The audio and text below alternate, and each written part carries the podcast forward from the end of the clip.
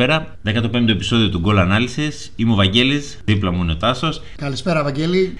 Είχαμε πει θα αναλύσουμε τους τελικούς που προηγήθηκαν την προηγούμενη εβδομάδα του Conference League όπου η Ρώμα και ο Μουρίνιο κατέκτησε το κύπελο και φυσικά τον μεγάλο τελικό του Σαββάτου μεταξύ των Liverpool και της Real Madrid όπου η Real Madrid κατάφερε με το 1-0 ε, να πάρει το πρωτάθλημα, το πέμπτο αυτής της φουρνιάς ε, τα τελευταία χρόνια. Α πάμε να, να τα δούμε. Τάσο, το σχόλιο σου. Εντάξει, νομίζω ότι λίγο πολύ το είχαμε, το είχαμε αναλύσει με τη Ρώμα εκείνη την ημέρα που είχαμε το προηγούμενο podcast.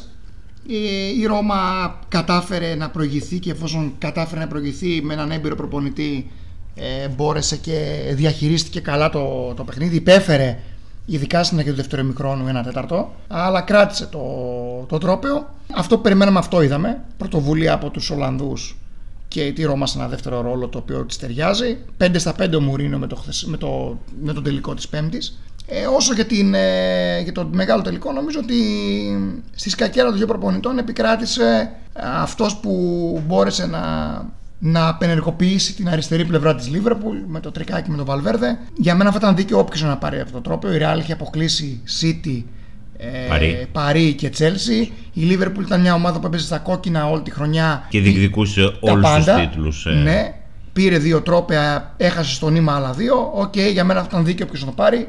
Συγχαρητήρια στις δύο ομάδες. Πάμε λίγο να τα αναλύσουμε, να, να τελειώσουμε λίγο με το conference ή να αναλωθούμε λίγο με το Champions League. Σωστά, ναι. Αρχικά να πούμε ότι το προηγούμενο επεισόδιο γυρίστηκε Τετάρτη πρωί. Μπορεί να βγει και την Πέμπτη, γιατί ναι. χρειάζεται και ένα μοντάρισμα.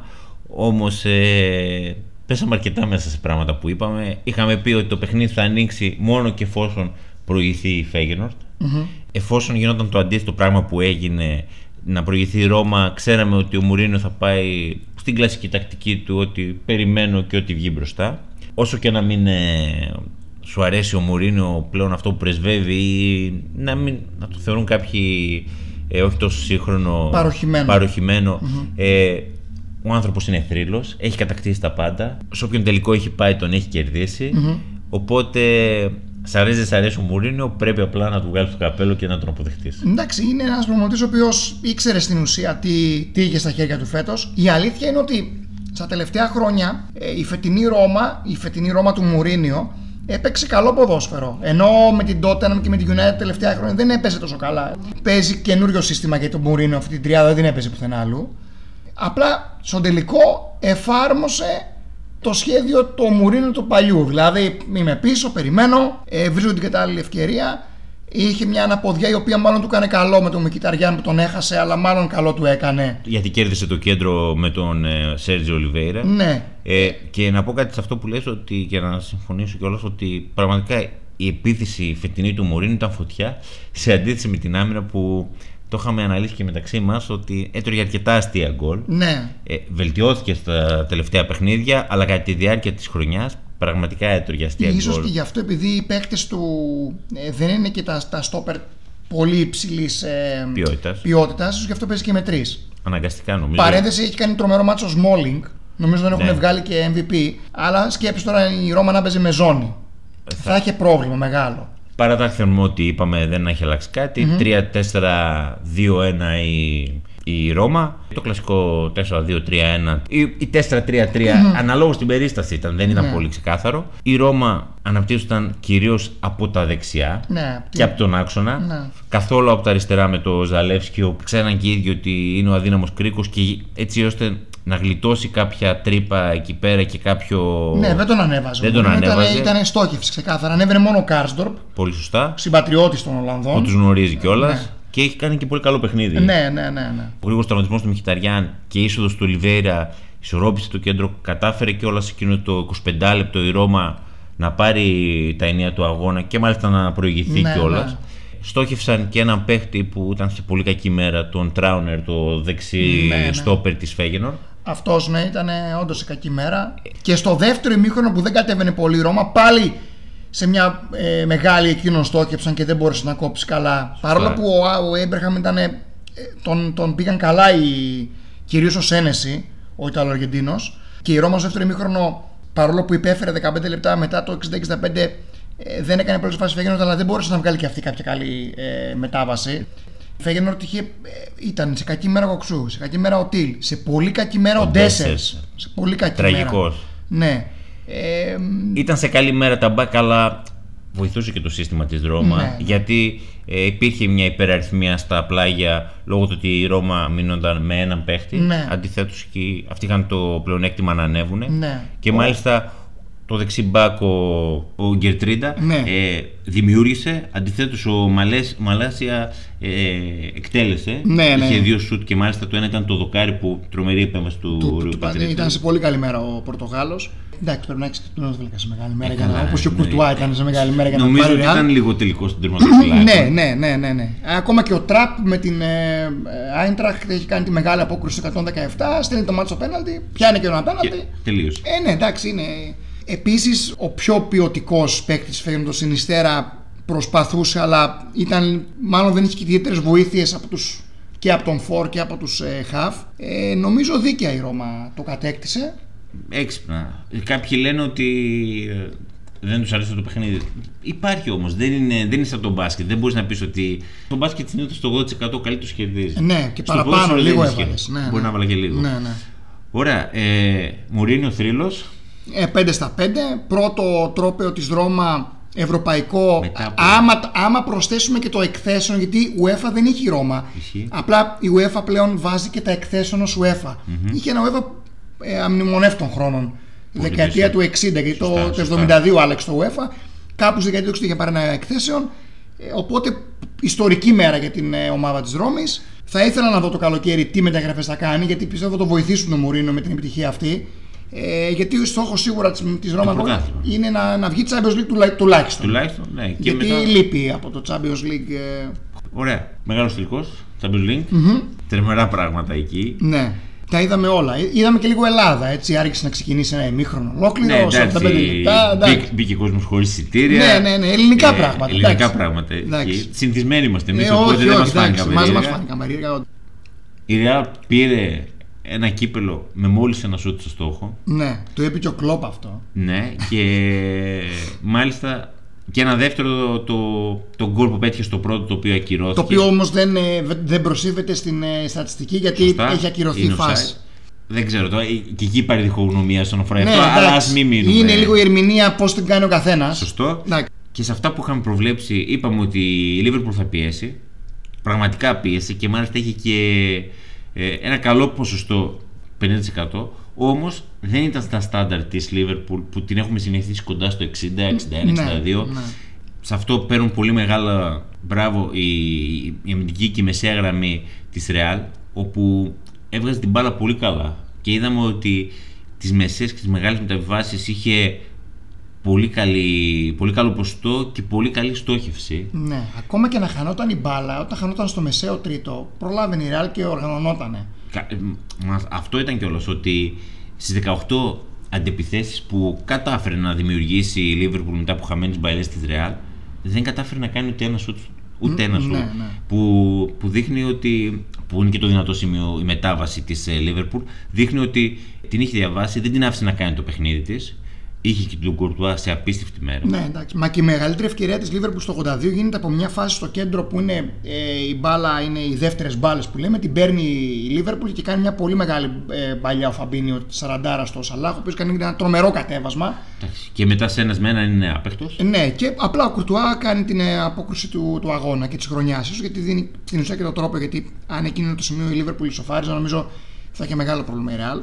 Ε, Ένα δεύτερο που είχαμε πει πάνω στο pressing, είπαμε ότι θα παίξουν πολύ μεγάλο ρόλο τα back, γιατί αυτό είναι που υπά- αν υπάρχει μια αδυναμία, μέχρι το 59 το κάναν άψογα. Δηλαδή και ο Άνοτ και ο Ρόμπερτσον ε, πραγματικά πήγαν σωστά. Τους Τη βοήθησε μία- πάρα πολύ και ο Κονατέ με τον Βαντάκ ήταν πολύ ψηλά, κόφανε πολλές μπάλε.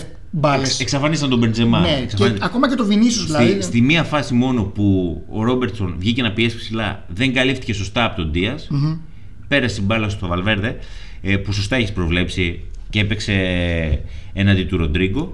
Ε, η μοναδική φάση που πέρασε η μπάλα στο πλάγιο κανάλι έγινε το, η σέντρα σουτ Και βρέθηκε εκεί ο Ροντ. Ναι, και εκεί ο Καρβαχάλ κάνει μια πολύ, πολύ σημαντική πάσα στον Καζεμίρο ώστε να φύγει μπάλα μετά στο Βαλβέρδε. Ε, το... Παίζει κάθετα, δεν παίζει ναι. πίσω η παράλληλα. Και, και κόβει στην, στην ουσία τη Λίβερπουλ στα δύο. Και μετά ο Βαλβέρδε βγαίνει 3 με 3. Δηλαδή, ναι, Βαλβέρδε, Μπενζεμά, Βινίσιους με, με Φαντάι. Σε συνδυασμό με την κακή κάλυψη μετά του, του Ντία που δεν κάλυψε το Ρόμπερτσον που είχε φτάσει στο μεσαίο τρίτο ε, δημιουργήθηκε αυτό το κενό και κατάφερε ναι. η Ρεάλ να, να πάρει το τρόπο. Εντάξει, ο Βαλβέρδε νομίζω μπήκε για αυτό το λόγο. Όταν ανέβαινε ο Καρβαχάλ, έπαιρνε μόνο αυτό στο πλάτος. Ο Βαλβέρδε ήταν συνέχεια πολύ κοντά στον Μπενζεμά. Ήταν καθαρά στόχευση αυτό σωστά, για τη Ρεάλ. Γιατί... Ε, έκλεινε συνέχεια μέσα.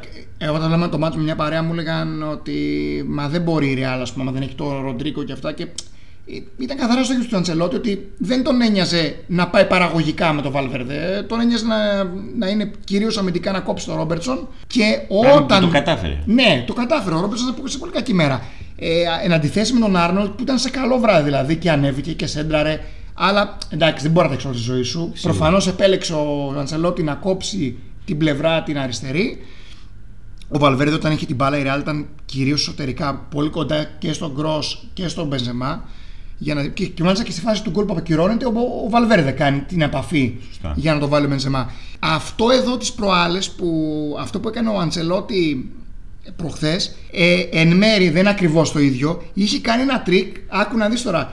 Πέρσι στο Liverpool Everton το 0-2 που κέρδισε η Everton μετά από 21 χρόνια στο, στο Anfield, 22.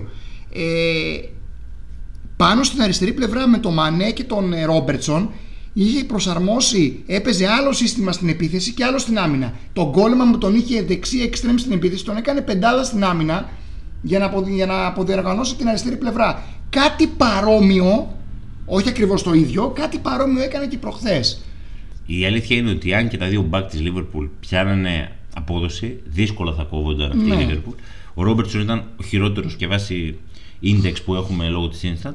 Λίγο στατιστικά η, η Liverpool είχε 21 σουτ, 9 στην αιστεία. Καλό ή... ποσοστό. Πολύ καλό. Ε, κοντά, αλλά... κοντά στο 50%. Ναι, αλλά ναι. εκεί είχε κουρτουά. Ναι, ναι, ναι, εντάξει. Ε... Μα έκανε τις φάσεις. Δηλαδή και στο 10 κάνει μια απίστανη. Που πάει στο δοκάρι. Πάει στο δοκάρι. Δηλαδή, άμα γίνει 0 στο 10, αλλάζει όλος τελικός. Αλλά εντάξει, παίζουν και οι τερματοφύλακες. Εννοείται πως παίζουν και οι συγκεκριμένοι παίζουν και καλά. ναι, ναι, ναι. Είχε μια ισορροπία από το πώς επιτύχθηκε. Δηλαδή, σίγουρα πιο πολύ ήταν από τα δεξιά λόγω Σαλάχ. 30 από αριστερά σε κακή μέρα και ο Ντίας ε... Ακόμα και ο Ζώτο όταν μπήκε δεν έκανε ιδιαίτερα πράγματα. Ναι, δηλαδή ναι. Δεν, πήρε, δεν πήρε και πράγματα από τον πάγκο. Δηλαδή και ο Κεϊτά όταν μπήκε στην ευκαιρία που του δόθηκε την έστειλε την μπάλα ε, σουβενίρ στους οπαδούς της Λίβερπουλ. Δεν πήρε πράγματα από τους παίκτες που, που έβαλε μέσα. Ε, ο Φιρμίνιο που μπήκε για να φορτώσει τον άξονα ήταν εκτός ε, παιχνιδιού. Εντάξει, ένας παίκτης ο οποίος δεν πολύ έπαιξε και φέτος και μάλλον πλήρωσε αυτή την ε, αδρανοποίηση, δεν ξέρω. Αρχίζει το αποδέχεται πλέον ότι θα είναι σε δεύτερο ρόλο και ναι. πιο πολύ σε ρόλο αναπληρωματικού. Και μπορούμε να δούμε και μια άλλη Liverpool του χρόνου, γιατί αν ο Μανέ όντως αποχωρήσει και αν ο Κιοφυρμίνο αποχωρήσει, θα δούμε νέα πρόσωπα μπροστά. Σίγουρα. Να δούμε σίγουρα. τι θα μας δείξει καινούριο κλοπ. Ε, συζητιέται για τον ε, Ντατζούμα. Τον Ντατζούμα, ναι, ναι, ναι, ναι. Και νομίζω ότι ξεκάθαρα ο Αντσελότη το οποίο για μένα είναι πάρα πολύ σημαντικό και να δώσω τα εύσημα και σε αυτόν και στους παίκτες. Ξέρεις τώρα, ένα, αυτοί όλοι οι παίκτες είχαν μέχρι προχθές 4 Champions League ο καθένας. Πήραν το πέμπτο καμιά 5-6 από αυτούς. Λοιπόν, αυτοί οι παίκτες είναι πάρα πολύ δύσκολο στον εγωισμό τους να τους πεις ότι κοιτάξτε να βρείτε θα παίξουμε δεύτερο ρόλο δεν είναι εύκολο να πεις στον Μόντριτς, στον Κρός ότι θα παίξουμε δεύτερο ρόλο γιατί έτσι μπορούμε να το κερδίσουμε το παιχνίδι. Και μπράβο σε αυτούς τους παίκτες που μπαίνουν σε αυτή τη διαδικασία και που αποδέχονται και μέσα στον αγώνα και, το, και διαχειρίζονται γιατί οι παίκτες έχουν και πολλούς φυγμούς. Μία φορά ανέβηκε με 6 παίκτες πάνω από τη Σέντρα η Ρεάλ και έγινε η φάση με το Σαλάχ. Δηλαδή αυτό αποδεικνύει ότι πόσο συγκεντρωμένη ήταν η Ρεάλ στο πλάνο που είχε προπονητής της. Εντάξει, νομίζω ότι ο Αντσελότη ε, ένα πράγμα που παίρνει άριστα και θεωρώ ότι είναι και ο καλύτερος από τους καλύτερους στον κόσμο είναι όσον αφορά τη διαχείριση των παιχτών. Ε, είναι ο καλύτερος. Η ψυχολογία και η διαχείριση είναι ο καλύτερος ε, στον κόσμο αυτή. Και δεν θεωρώ ότι ήταν ούτε σε εύκολες ομάδες, ούτε είχε εύκολους χαρακτήρες, ούτε είχε μέτρου παίχτες. Ό,τι είχε ήταν top και αυτό θέλει πραγματικά έναν δυνατό χαρακτήρα και ένα καλό κουμανταδόρο, να το πω ναι, εισαγωγικά. Ναι, ναι, ξεκάθαρα. Ε, προσωπικότητων. Θεωρώ ότι σε αυτό παίρνει άριστα. Ναι, ναι, και, ναι. Και είναι ο άνθρωπος ο οποίος έχει 4 Champions League. Έχει 2 με την Μίλαν, 2 με τη Real και έχει και 2 σαν παίκτης με τη Μίλαν. Ναι, είναι ένας προπονητής ο οποίος διαχειρίζεται άψογα τις λεγόμενες βεντέτες, να το πω έτσι. Και δεν υπάρχει παίκτης ε, μεγάλος, μεγάλη προσωπικότητα που να έχω ακούσει ένα ψεγάδι, ρε παιδί, με ένα κακό λόγο για τον Αντσελότη. Όλοι, όλοι οι μεγάλοι παίκτες μιλάνε για τα καλύτερα για αυτόν. Και ξέρεις τι γίνεται, όταν έχεις τόσο μεγάλους παίκτες, μάλλον και η τακτική πάει σε δεύτερη. Δηλαδή, τι να πεις τώρα στον Κρό, τι να κάνει την μπάλα που έχει 93% 94% σε όλε τις χρονιές, ακρίβεια πα, ξέρει τι την κάνει. Ισχύει. Είναι η ψυχολογία μεγάλο πράγμα στο ποδόσφαιρο και σε αυτό ο Αντσελότη παίρνει 10 με τόνο. Ισχύει. Ωραία. Τελείωσε η χρονιά. Τελείωσε η χρονιά. Εμείς είχαμε ξεκινήσει νομίζω Γενάρη, αρχές Φλεβάρι, στα μέσα. Στα μέσα. Ε, ναι, είμαστε Ωραία. λίγο. Ε, σίγουρα θα έχουμε ένα-δύο επεισόδια που θα κάνουμε τα συνοπτικά. Αγγλία, Ιταλία, σε αυτά, αυτά που έχουμε πήγανε μέχρι το τέλος που είχαν πολύ μεγάλο suspense. πολύ σωστά. Την Ιταλία είναι ενδιαφέρον να δούμε τι έκανε η η Μίλαν και κατέκτησε το. Μετά από 11 χρόνια. Μετά από ναι. 11 χρόνια. Και, Και, πέρσι η Ίντερ μετά από 11 το και, πήρε. και αν δεν κάνω λάθος, νομίζω ήταν και το τέταρτο φαβορή όταν ξεκίνησε το πρωτάθλημα. Τέταρτο ή πέμπτο φαβορή όταν ναι, ξεκίνησε ναι, το ναι, πρωτάθλημα. ναι, ναι, ναι, ναι. Θα ξεκινήσει και ένας ε, κύκλος επίσης επεισοδίων. Θα έχουμε καλεσμένους. Σωστά. Ε, με τα podcast τελειώνουμε για φέτος, από του χρόνου πάλι. Θα κάνουμε μόνο τα δύο που είπαμε τα συνοπτικά, που πιστεύω θα αρέσουν και στον κόσμο. Ωραία λοιπόν, είμαι ο Βαγγέλης. Είμαι ο Τάσος. Καλή συνέχεια να έχετε, θα τα πούμε στο επόμενο επεισόδιο.